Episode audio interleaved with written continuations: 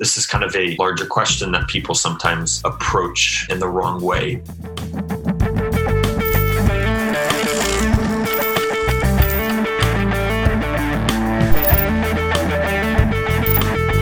I'm not sure that in these kinds of cases, centralization is necessarily bad. I think the important question is not that it's decentralized or centralized, it's that the potential for a monopoly is impossible.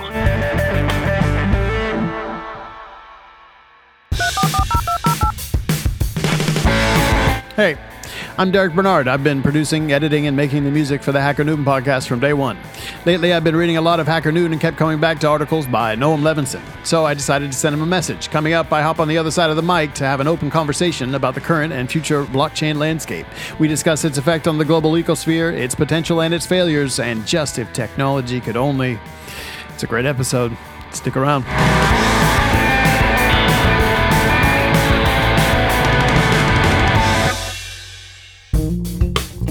Blues creeping in every week. It's time to find a job you love. Indeed Prime connects tech talent to software DevOps and other knowledge worker roles with leading companies like eBay, Barclays, Vodafone, HomeAway, and more across 90 cities. Whether you're looking or hiring, get the right match for you based on location, skills, and salary. Candidates join totally free and also get access to resume reviews, one-on-ones with technical career coaches, work style assessments, and negotiation tips to seal the deal. Join now at indeedprime.com slash hackernoon to flip the script on the job search. That's indeed, P-R-I-M-E dot com slash hackernoon. Mr. Levinson, Oh, Derek, how do you do? very, very well. Good, good. I've discovered you on Hacker Noon. I enjoy reading what you write. It seems like an intelligent mix of the finance and the blockchain, which sort of touches on revolution in a way. Mhm. Subtle, but it's there. And it, I think it speaks to a lot of people. Sometimes I wish it was a little less subtle. Hmm. Well, I mean, what I- can you do, right? What can you do exactly? I mean, there's blood in the streets. I guess that's what it has to come down to sometimes. That- Not to suggest that's what we need, but I mean, I think it's not necessarily that that that blood in the street is what we need, but I think it's important to recognize that blood in the street does not necessarily signify that things have failed or that things aren't heading in the right direction. Yeah, I mean, you never know how how things turn out. It's been a long time since we've had a madman try and take over the world. Yeah. Right? it seems like we're kind of due, historically speaking. It does. I think that we've come a long way from that time period and reached a period in human history where maybe in most countries we have a lot of checks and balances on the ability for a single madman to come in and disrupt things like they did in the past. But the reality is, our institutions, I think, are never quite as strong as people sometimes think that they are. I think it'd be beneficial if people would understand how the institutions, how the system works at a foundational level to understand that really what it comes down to is personal responsibility for all of us. And we can't just count on the institutions holding against all odds. They never seem to have. They never seem to have. Exactly. I mean, historically speaking, all of them have failed, All of them have failed. right? You know, I think it speaks to human progress as well. As a species, as humankind, if we're not making progress, then what are we doing here? But at the same time, progress is dangerous and, and progress opens up a lot of room for error, and error leads to many bad things. Yeah. Oh, I mean, and great things too at the same time, right? So it's like, how do you guide forces? Like the cryptocurrency thing seems to be a force of some kind. It kind of rode more hype and hope than it delivered, or at least apparently delivered. I think crypto is an excellent example of how absolutely difficult it is to try to guide progress, to try to guide technological development to a certain outcome. And I actually wrote about this in a recent article of mine in terms of bringing in regulation into the world of decentralized assets. And you know, I think an important consideration is everybody wants something out of blockchain, everybody wants something out of cryptocurrencies. And for a lot of people, the means to achieving that is they want it now, they want it quickly, and governmental regulation or centralization is always a very appealing method forward. And I think my argument would be that exactly as you said, progress is very difficult. We have no idea where this technology is going to go, as well as the fact is it's so fucking complicated that the only way that we can really move forward with it is to allow it to naturally evolve. And for it to naturally evolve, we need to allow market forces essentially to guide things. We need to keep regulation as minimal as possible. We need to recognize that there's absolutely a place for centralized chains or semi centralized chains or enterprise solutions, but in reality, what's going to be revolutionary is the decentralized tech. And it's going to be clunky, it's going to be painful as we try to achieve it. But the only way that we're going to reach anything significant is if we go through those pain points. I first learned about Bitcoin right around 2009. And it was like the way this guy, he was, yeah, then we just, and then we could buy this or that or the other thing. And it's like, well, that's interesting. I like that idea. I didn't give it much thought. And then it came into mainstream society, or at least the spotlight in a major way because of the fluctuations of the market. I wonder if the profit motive being the basis for our values, I wonder if that needs to be left behind for this next cryptocurrency revolution or whatever. Well, what would what would be the problem is what's the alternative to the profit model? And I don't know, right? I mean, or maybe it's not that it would be obliterated, but maybe it has less importance in the fabric of, of our being. It seems like capitalism is there. And if it's not successful, if it hasn't grown a little bit, even if it's just a little bit, but if it's not growing, then it's not as successful somehow. You know, I think there's many great aspects about capitalism, and I don't necessarily know that I have a better solution for it. I think that the profitization of everything is extremely harmful, but at the same time, nothing provides an incentive like profit. But I, I would be interested to see how decentralized technology could offer other elements, whether it's reputation, Although I would also argue that probably when it comes down to it, the benefit of having a good reputation is, is still profit. It's still a little bit difficult to get away from that. But you know, the, the truth is, I've I've been looking at um, the Wikipedia model very recently in terms of I would say one of the most successful decentralized solutions out there. And people aren't making money off of of being Wikipedia editors, and they're really they're doing it altruistically, and they're doing it because they want to contribute. And there's certainly an element of social recognition recognition within the Wikipedia community. You rise up as you edit articles and contribute valuable content, and there's reputation attributed to it. But people aren't making money out of that. Um, and, and it's an interesting system of altruism and reputation that's come together to create a really reputable platform. It has a kind of a labor of love kind of quality to it. You yeah. do it just because it's it feels like the right thing to do, maybe, or yeah or it's you know your passion to educate people or whatever whatever the motivation is. But despite what despite what uh, middle school teachers tell you wikipedia is yes okay so uh, where did you where did you grow up? Um, i actually grew up in alaska. Oh no doubt. Uh, like anchorage or? Um, i grew up in a in a small town but i about 12 years old, we moved to moved to the big city to Anchorage, and then I actually came to Israel when I was 18, and I've been back and forth a little bit. I worked in Washington D.C. for a bit in the U.S. Congress, and I would say about three years ago, I started getting involved in blockchain. I think that how people became involved in decentralized assets and blockchain is always the most interesting story because nobody gets there through traditional means.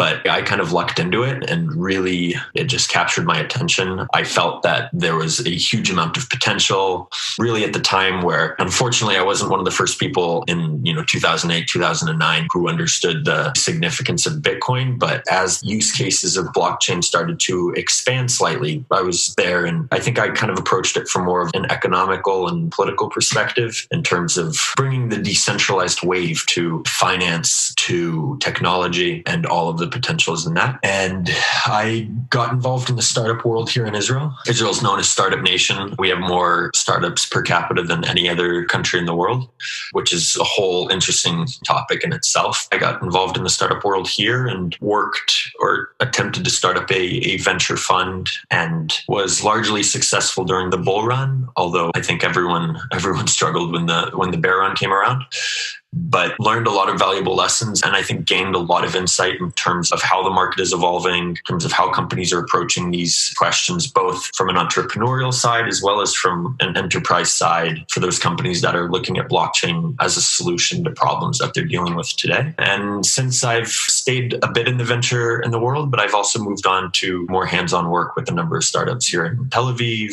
globally, as well as doing my own research, my own writing, which I publish, and some various speaking events. But, you know, I think for me, it's kind of a two pronged approach in that I, I want to be engaged with the companies that I see um, as being very valuable to the space, as well as to try to bring the thinking to elevate it a little bit, to elevate it above just the simple what company is going to do well, what currency should I invest in, to more of the question of why is decentralized technology important? How is it going to be impactful? What questions should we be asking and, and what kind of elements should we be focusing on?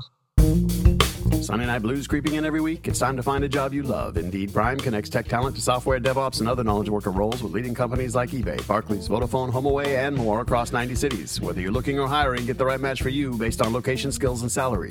Candidates join totally free and also get access to resume reviews, one-on-ones with technical career coaches, work style assessments, and negotiation tips to seal the deal. Join now at Indeedprime.com slash hackernoon to flip the script on the job search. That's Indeed, P-R-I-M-E dot com slash hackernoon. Mm-hmm. And you were, and you've been thinking more recently about this layer one versus layer two uh, solutions, right? Scalability solutions. Yeah, absolutely. I think, I mean, I think scalability right now is one of the, if not the biggest question going around the space, whether it's for Ethereum or Bitcoin, because the reality is that the technology is, is not currently scalable. You, you know, we've seen enormous fees for, for Bitcoin. We've seen pretty brutal overhead in terms of the Ethereum network and the network not being able to process enough transactions to keep up with demand. And I think what it has led us into is much more of a philosophical question in terms we understand, or at least we should understand, that decentralized technology and decentralization inherently has trade offs. You know, you can look at the way that democracy works in comparison to a monarchy or a dictator. Monarchies, dictators, when you put one person in charge and you say, make something happen, it's going to happen. It might not be exactly how you want it. It might not be for good, but it's going to be a lot more efficient than democracy, which is inherently made to be slow and made to be calculated. And when you look at decentralized technologies from that perspective, you don't have a single head and you have billions of dollars of assets being handled. Perhaps you have decentralized anonymous organizations that are actually managing companies or corporations in the future. There's a lot at stake. So the question now is how do we achieve scalable technology and how do we do it in a way that doesn't compromise too much on the premise of decentralization? And so with layer one and layer two you have layer one which is obviously targeting the core layer the base protocol of ethereum of bitcoin and you have layer two which is a higher level solution. So it's trying to implement various protocols various solutions on top of the protocol. So the lightning network is a good example of the layer two solution that has recently gained traction. It's been in development for a long time but it's been skyrocketing lately. And I think that we see interesting questions arising from how that's playing out. And the debate always rages on in terms of people saying we need to provide layer one solutions, and other people saying that layer two solutions are the best method because ultimately, in some ways, they're a little bit safer. They don't introduce as much risk because you're not targeting the core layer of the protocol. So if the Lightning Network fails, the core layer of Bitcoin is still perfectly fine, still with scalability issues, but hasn't been compromised. And then you can try to introduce another layer two solution. I mm-hmm. personally think that we're going to see a mismatch of various solutions. I think that in all the good that the Lightning Network is providing and all the potential that it has, it will be relatively limited in its applications. It's more of a platform for transactions that don't need as much security, but need more speed. And I think that ultimately is going to be the kind of approach that we take in that people who are willing to sacrifice on decentralization for a little more efficiency, for lower costs, will have solutions that are more suitable for them. And then you'll have the kind of on chain transactions that provide the security, provide the decentralization, but at a cost. And you'll have these kinds of two approaches and they'll converge like the Lightning Network and the Bitcoin Network does to providing a very comprehensive solution for people. And so, does the Lightning Network have uh, centralized elements to it? Great question, and, and that one's a, a question that is is pretty heavily debated. One because no one exactly knows how the network is going to play out. The reality is, what the Lightning Network does is it sets up payment channels between individuals. So I could, in the same way that if I went to a bar, instead of having to pay for every beer that I buy, I can open up a tab, drink all my beers, and then at the end of the night, I close my tab and pay the bar. And so the Lightning Network allows for people, individuals, to open up channels between one another and transfer money back and forth and then settle the final amount on the blockchain. The problem with that is you can't open up payment channels with multiple people. And unless you want to make it where every time you want to do a Lightning Network transaction, with another individual, you have to go and open up a channel directly with them, which isn't realistic because opening a channel is an on chain transaction and you would have to pay Bitcoin fees and have the Bitcoin confirmation times. And at that point, you might as well just open up an on chain transaction. And so, what people do is they essentially set up a system of routing. So, instead of me having to open up a channel directly with the person I want to send money to, I can send money to Bob, who sends money to Bill, who sends money money to John, who has a payment channel open with the person I want to send money to. Now, there's a lot of complications in that. The way that the network works is I can't send money directly through that channel. What I can do is essentially like send money to Bill, who has to then have money in his channel between he and Bob, and then he forwards. So it's it's like jumps essentially, hops. Money goes and then the money goes. And the limitation of that is that the lowest amount of money you have in a single channel is the limiting factor. So I can't send more money than one of the channels down the line has in order to pass it along. And so that all would happen behind the scenes, right? The numbers would just balance out the way they balance out, and then everything yeah. else happens how it happens. Wallet, you'd enter in a Lightning address, and all of that would happen behind the scenes, but it's all decentralized. So anyone who wants to open up a decentralized. is it? I mean, is it? Is it? I mean, I wonder. It sounds to me like there's a layer, right? And an intermediary yeah. would be a centralizing component, but. So the reality is, what has happened is you have the hub and spoke model. So you have big hubs that have a lot of money, and they have a lot of connections within the Lightning network. So it makes it very convenient to just send your transaction to one of those hubs and have them route it to the person that you want to. Um, it opens up a lot of payment flexibility, and for them, it's advantageous because they're they're raking in a lot of fees. And so, what you see if you look at the network as a whole is you kind of have these these hubs popping up all around the network with lots of different people connected to them, which is criticized for being for being centralized, and in some ways it is. But at the same time, and I think this is kind of a larger question that people sometimes approach in the wrong way, is that I'm not sure that in these kinds of cases, centralization is necessarily bad. I think what the, the important question is not that it's decentralized or centralized, it's that the potential for a monopoly is impossible. So it's perfectly fine if you have a, you know, let's say the network has 50 semi centralized hubs that are routing channels. But when it comes down to it, anyone can open up a channel with anyone. And there's also risk to being those hubs. They have to store a lot of their money in in hot wallets in internet connected wallets which have low security. And so it disincentivizes people holding millions of dollars in these hubs and at the same time allows for if one of these hubs was to was to be corrupted was to start doing things maliciously everybody else could connect to any of the other hubs. People could form their own hubs. It's an interesting question in terms of even our larger economy. Is Amazon too centralized? Is Amazon a monopoly? Um, and you know, the, it's very it's, it's a question. So there's there's an answer to it. Um, on one hand, ish. It, ish yeah exactly ish because they've they've captured the market but they've also they're a monopoly because they've done it so well it's not that they have an exclusive resource. It's not that nobody else can open and sell books or items on the internet. And in reality, I personally have benefited greatly from the efficiency and perfection that Amazon has brought into the e commerce marketplace. And so, if you take that perspective on the Lightning Network, maybe it's a good thing that we have these more centralized hubs because it will provide that efficiency. But there is the fundamental question of you have efficiency and you have decentralization, and it's a it's a spectrum. You know what it sounds like to me is like a phase two kind of solution. Like first yeah. we got the blockchain and we went, oh my gosh, and then all of a sudden, oh right, and then now it's like, okay, well, how do we? And it sounded what you described to me sounded like a lot of uh, mobility you know and i think one of the most interesting but also one of the most terrifying aspects of decentralized technology is is no one knows exactly how it's going to go. It's trial and error and it's understanding what solutions we bring forth what people want out of these solutions. And i think for me that leads me more towards putting more trust in layer 2 solutions I personally, from a kind of a political or philosophical standpoint, and actually the political philosopher Tocqueville talked about this in terms of decentralization of administration is one of the most important elements of decentralization. So making sure that when it comes down to the execution of various elements of the network, that's decentralized and it's almost as small as possible. So when I say that, I'm thinking about the fact of you have these layer two solutions and you can have many of them that are all kind of doing the trial and error on their own, while the Bitcoin protocol stays more conservative in its approach because the Bitcoin in itself would be that would be the catastrophic part to fail.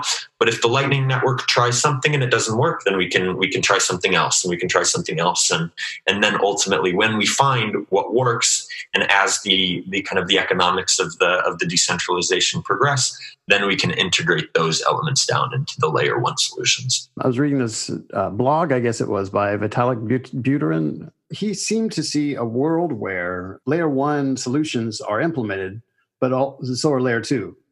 Yeah. Like, and it's all kind of working in conjunction. So when you take into perspective the direction that our technology, our economies are, are going, it makes a lot of sense. And I like to think of the economies on kind of various levels of, and also the technologies on, on various levels. So you have companies and corporations on top, and you have various decentralized organizations, and you have the layers running beneath it, whether it's Bitcoin or Ethereum. And you have decentralized blockchains, and you have more centralized solutions, and they ultimately they're kind of able to connect. And you have layer one and layer two, and you have all of these different, almost like a transportation system system. You have subways running underneath, and you have highways and you have roads. And people who want to go fast can get on the highway or the toll roads, and people who want more flexibility can stay on the street roads. And all of that ultimately, if you do it right, can provide this kind of flexible, seamless ecosystem. Yeah, ecosystem was exactly the word I was thinking of. It even has a tone to it, depending on if there was a chain that got corrupted somehow. That speaks of the health of the community that is connected to that blockchain, and, exactly. and that probably influences all this movement into one. It's like yeah, exactly. One of the aspects that really appeals to me in terms of decentralized technologies is that unlike when you look at social platforms today, and whether it's Facebook or Instagram or Twitter, they hold real significance in our world and our political climate. You know, you saw Facebook did the test essentially of how they could manipulate elections. And obviously there was the whole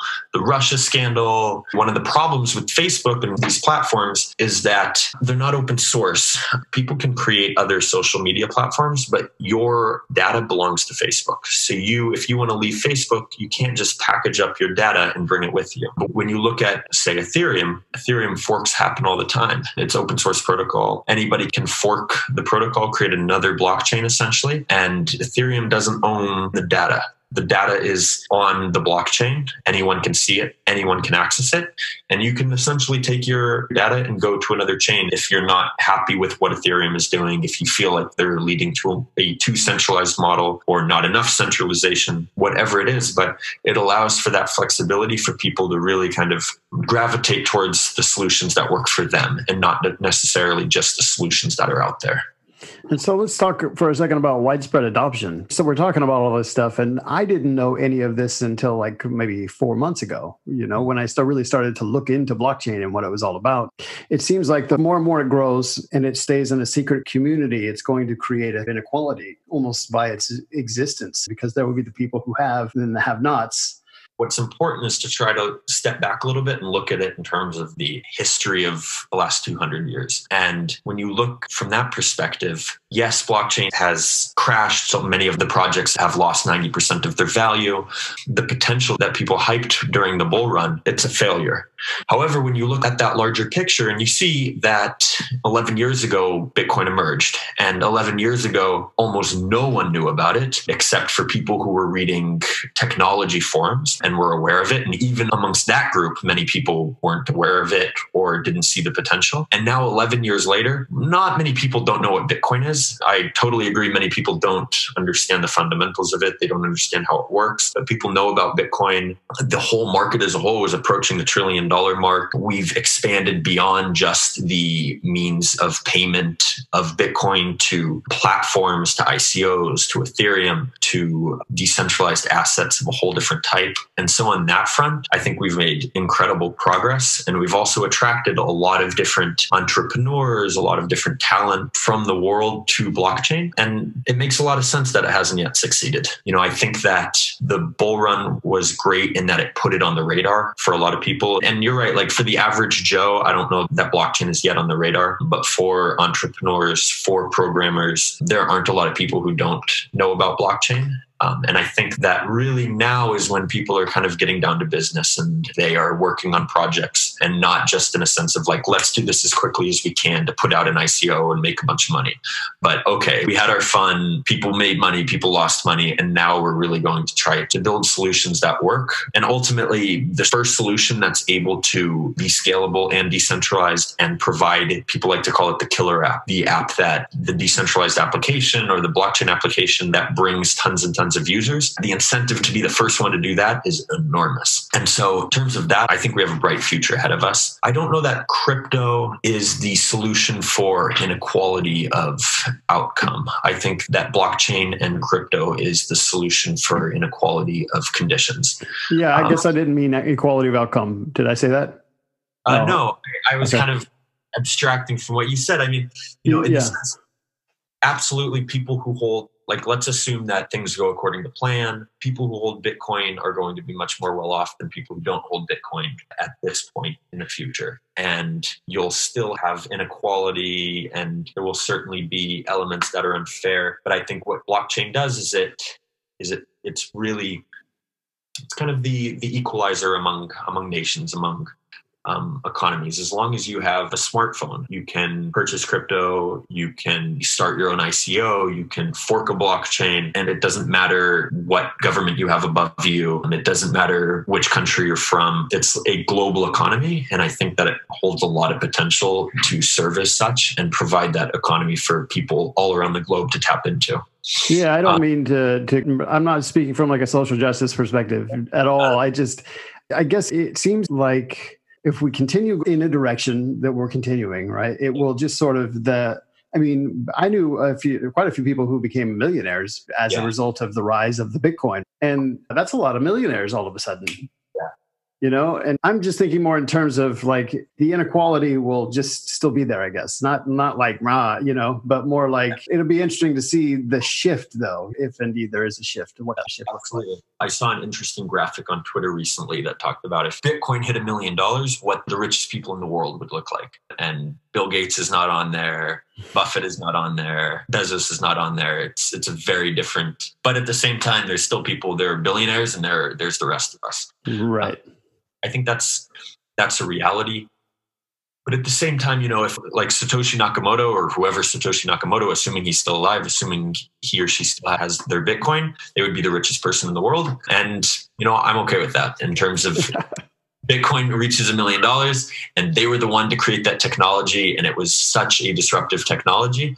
Yeah, they they deserve that money, and they brought a lot of good to the world. And so there's uh, yeah, there's definitely something interesting about capitalism in that it allows one to be agile, right? As long as you understand how the market is played and how you can make your way, it seems like it's kind of set up so that anybody can, as long yeah. as they have the wherewithal to do it you know, I, I I grew up in traditional public schooling and everything, and I didn't. It wasn't until after college that I realized that we were sort of trained to be factory workers. You know, which yeah. is kind of is kind of a weird. That's wait a minute. I don't want to be a factory. Where we weren't trained to be entrepreneurs.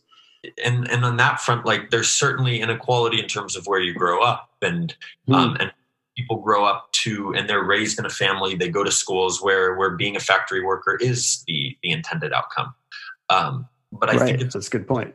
but it's also important to understand that like where capitalism from where capitalism emerged from was the aristocracy or class systems where you were born into a class and there was no social or class mobility. You were in the lower class or you were in the aristocracy. You were an iron worker a farmer whatever it was and you were a farmer because your father was a farmer and his father was a farmer and all the way back. And there you had guilds and you had all of these elements that cemented your role in society and said this is where you are and and there are no other options. And today it's not perfect certainly. And there's plenty of inequality in terms of where you grow up and what family and what socioeconomic class you're you're from. But the reality is is if we look at it in comparison to that perspective there's an enormous difference. And we have poor people that become rich and we have people who are trained to be factory workers who start the most successful companies in the world and we have all of these elements. And when it comes down to it it might not be fair but it's a lot more fair than it was. Yeah I, uh, yeah i agree. I, I don't disagree with that capitalism seems to be the best that we could that we could come up with for for now you know what i mean? I wonder if in the future there's going to be something else that you know that maybe even cryptocurrency could sort of enable you know i hope I so know. I hope Yeah. so. One of the one of the concerns that I do have about blockchain, about decentralized assets, is what people call the Oracle problem. In terms of technology, Oracle generally refers to a source of information. So you can set up a website Oracle, which if you have a weather site, then you set up temperature sensors, and those are your oracles. They're the one bringing in the temperature data, putting it into your into your website. And so the question is, how do you how do you draw in that information in a decentralized way? So when you think about the fact that we have digital assets and we have real world assets today, the problem is linking those two assets. So if we want to create digital representations of real world assets, there's a lot of advantages to do so. You know, imagine being able to take a real estate project and essentially break it into micro assets where you can have a million investors on some New York real estate project and they all hold their token and you don't need any centralized overseer managing those tokens. The problem is, how do you create that link? And when it comes down to it, ultimately, we're still going to need real world entities controlling that link. You can digitize gold or you can digitize a diamond. But what happens if somebody breaks into the safe where that diamond is stored and steals that diamond? Who owns it now? Is it the person with the digital variation of the diamond? And ultimately, we might have contract law and we might have courts and they'll uphold that ownership according to that digital asset. But if that diamond is stolen to China where they don't care about our contract law, then the person who has the diamond is the one that benefits. And even when you look at something as simple as like a gambling platform and you say, okay, we're going to set up a decentralized betting platform on football games. Now, this is like a much simpler solution to try to approach. But the issue is, is okay, now we're going to get scores that will come in and these scores will determine the outcome of the games. And how do we determine what the truth of the score was? Are we going to trust ESPN or any of these other centralized sites that tell us what the score of the game was? Or maybe you have people who go to the game and they, on their phones, select exactly what the score was. And then you take the majority of those users. But even then, when you're considering that you have a majority determining the outcome, if there's enough money at stake, then the incentive for trying to manipulate that system becomes much greater. So, how do you know someone's not going to go to the game and say, listen, there's a billion dollars at stake on this betting platform? Let's throw the results I'll divvy up some of that money to everybody else.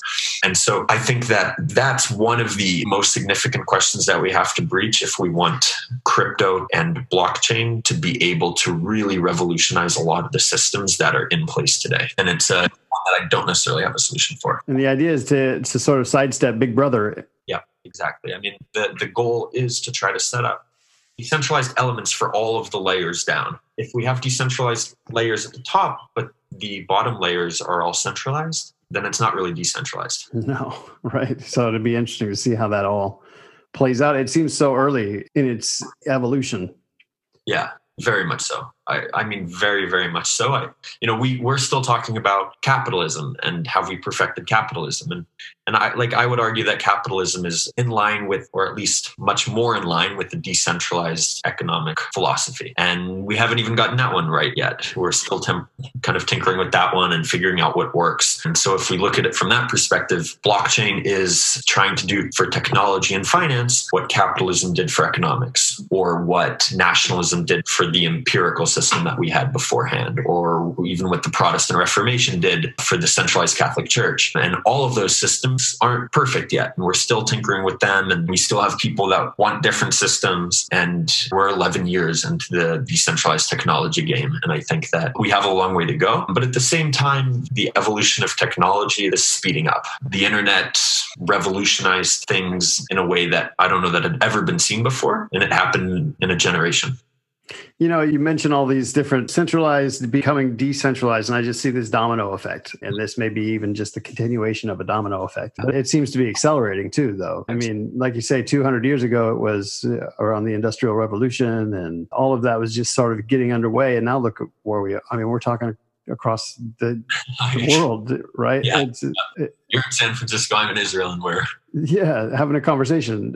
Yeah. right mind blowing really if you think about it. And so in the future some makes me wonder what else is going to fall you know as far as dominoes. But it seems like we're tending in a direction of centralization with i don't know putin and then china's coming up obviously and they want to influence the world with their values and i think they're going to succeed to a certain degree you know. Like you said in one of your papers actually you talked about how china seems to be intelligently working with its mm-hmm. blockchain startups and how this startups are starting to work together to form natural solutions rather than a more competitive kind of environment. Yeah, and like it's definitely more efficient, but the question is is what's the end goal? And China is relying on the government to set that end goal. Whereas in the West, we don't rely on the government to set that end goal. And so if we can all agree on some desired end goal, then absolutely totalitarianism or the Chinese system is a better solution for that. But if we accept that perhaps we don't know what the best end goal is, then I think that the only way of going about it is through this painful trial and error process but at the same time, I think that China is probably going to be one of the first to see real application for blockchain technology you know, at the same time, I think it's important to recognize that the world we live in today obviously is not the world we're going to be living in in 50 years. And the world that decentralized technologies will have the most to play in is the world in 50 years and not the world today. I think it's appealing. It's easy to look at the world we're in today and say, oh, no one's going to use a decentralized asset. No one's going to rely on decentralized technology. We need to build enterprise solutions. We need to build solutions that make sense to the companies that we have operating today. But the reality is, I think if you look at the progression of technology that's happening today, and I also say, like, I understand what a potential fallacy it is to try to predict the evolution of technology, but I think it's fair to say that we're moving very quickly towards automation and we're moving very, very quickly towards having a world of interconnected devices, whether it's IoT, the Internet of Things, or automated cars or drones, where all of these systems are going going to be talking to each other, they're going to be coordinating, they're going to be communicating, and they're going to need a trust framework. Assuming that unless we have a single dictator or a single company that controls all of these elements, I imagine we're going to have many different companies, many different individuals that we have many companies that have automated cars that are trying to communicate, and we have drone delivery companies, and we have IoT companies, and all of these devices are going to need to communicate, and we're going to need some kind of trust layer because for them to work, they're going to have to be able to communicate. You can imagine cars on a road. It's not going to be up to you and I to stop at a street light or to provide right away to somebody else. It's going to be the AI within each car communicating with each other. But assuming we have different car companies, we're going to have to have that location where they can communicate and they can do it in a way that both company can trust and verify the communication. And I think in that world, in the world where we have all of these interconnected communications, that's the world where blockchain and decentralized technologies and crypto has a real part to play. But we're we're not quite there yet. Yeah, it seems like there's just a lot of moving parts at the moment, but it seems like it's also kind of converging in that direction. I think it is converging in that direction. And it, I think the hardest part is to try to, you can't build things for the future, but you also can't build things for the present. You have to be trying to look forward, but also at the same time, you also have to be addressing the problems that we have today. And I think that we only reach the future by making incremental steps where each step is the right thing to do in the moment. And then ultimately we build and we can step back and see what we've built. But at the same time, you also have to be aware of the blueprint that you're building. And that's a tough tough one, but yeah, we don't even know, right, how it's going to look. And then you get these regulators, they come in and they sort of put a stranglehold on everything because they don't understand it either. It seems like there's a transition from the old guard to the new guard that sort of needs to happen in order for that to really seem to take flight. And nothing, I mean, nothing grinds my gears more than seeing the US, the SEC, your Congress come in and say, oh, this doesn't work or this isn't in line with regulations that we implemented years ago to manage an entirely different type of security or entirely different type of world. I think that, especially in terms of blockchain, in terms of technology, we have to let the private sector kind of determine that direction. Because, look, like I certainly would not be the one trying to make regulation. I don't think I'm qualified to do so. I have no idea what kind of regulation. And I definitely know more than most of the regulators who are trying to create those regulations.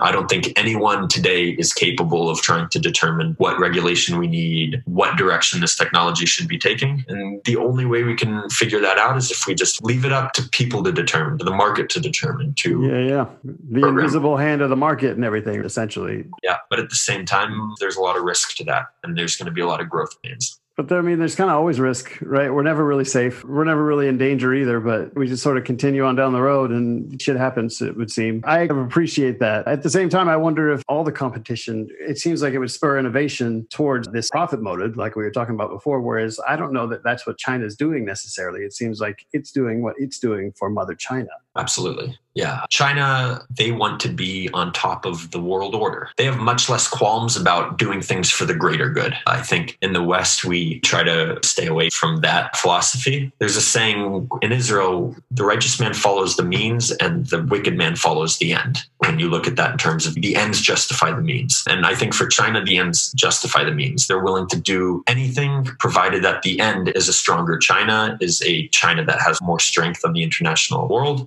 But the West, we are focusing on the means. And so, if we're thinking about in terms of who comes up with the first killer app for blockchain, I guess I would wonder which model would be the one that would emerge, quote unquote, victorious, and what would that even mean? You know, how would that look? Because it Actually, does seem like at first it's going to be centralized. Mm-hmm. If China does it first, it'll be a centralized Chinese blockchain that everybody somehow uses, it stays connected to. But then there will be these offshoots, I would imagine, of bastions of freedom, we'll call them. Is that widespread adoption? Is there a need for that right now? I guess I wonder about the need for any of it, really. It's it's actually like a very interesting economical, philosophical battle happening. If you look at China in terms of the collective model and the West in terms of the capitalistic model, which will create the killer app? On one hand, you could say, well, definitely the collective model because they're committing all of their efforts towards one goal that they've all decided upon. But on the other hand, you could say that's not how you innovate and that's not how ideas flourish. And on that logic, the West is going to be the place that creates the first killer app. I think it's an interesting question to, to follow and see how that plays out. Hmm. I guess we'll see in the coming decades. So, if you were to give somebody some tips if they wanted to get into blockchain, or maybe they've been in and been disillusioned by blockchain somehow because they lost a lot of money or whatever in this downturn, what would you say is a good strategy to pay attention to the blockchain space? That's a great question. Um, I think that I would advise people to try to build their own framework. I think that instead of trying to go into the industry where there's so many things going on and there's so many different companies pitching ideas, I think I would advise that people first start with the simple question of why do I think blockchain is important? Why do I think decentralized technology is important? And where is decentralization going to impact first? And at that point, you can start to build yourself some criteria for what you're looking for. And then instead of you just going blindly into the industry and just being disillusioned and thrown between all these different forces, you have your framework, you have your criteria, and you're picking things that you feel fit into your framework. I would also say that just because people are saying things doesn't mean that it's true. I really dislike when I see people talk about, oh, back when the telephone first came out, no one could see the potential. And you had all these different rich people and companies saying, oh, yeah, the telephone or email or the internet's not going to have any role to play. And on one hand, it's a great indicator that no one knows and you have just as much right to know as anybody else. But on the other hand, just because that technology succeeded doesn't mean our technology technology is going to succeed. I think you have to be very careful in looking at it and really trying to set a good set of criteria for yourself and then going forward and trying to find the truth for yourself and not listening to what anybody else is blabbering about. Right on. Okay, cool. It'd be great to have you on the show again at some point. Maybe we could check in over the course of Bitcoin. Like that a lot. Yeah. Right on, man. Good talking to you. Thank you, Derek. See you, Noam. It's great talking to Noam. You can follow him on Twitter at Noam Levinson, and you can read his writings on hackernoon.com slash at Noam Levinson. Looking forward to interviewing more Hacker Noon contributing writers. Please don't forget to subscribe to the Hacker Noon podcast on iTunes and YouTube, and be sure to follow us on social media. You can also find us at hackernoon.com and podcast.hackernoon.com. Until the next time, thanks for tuning in.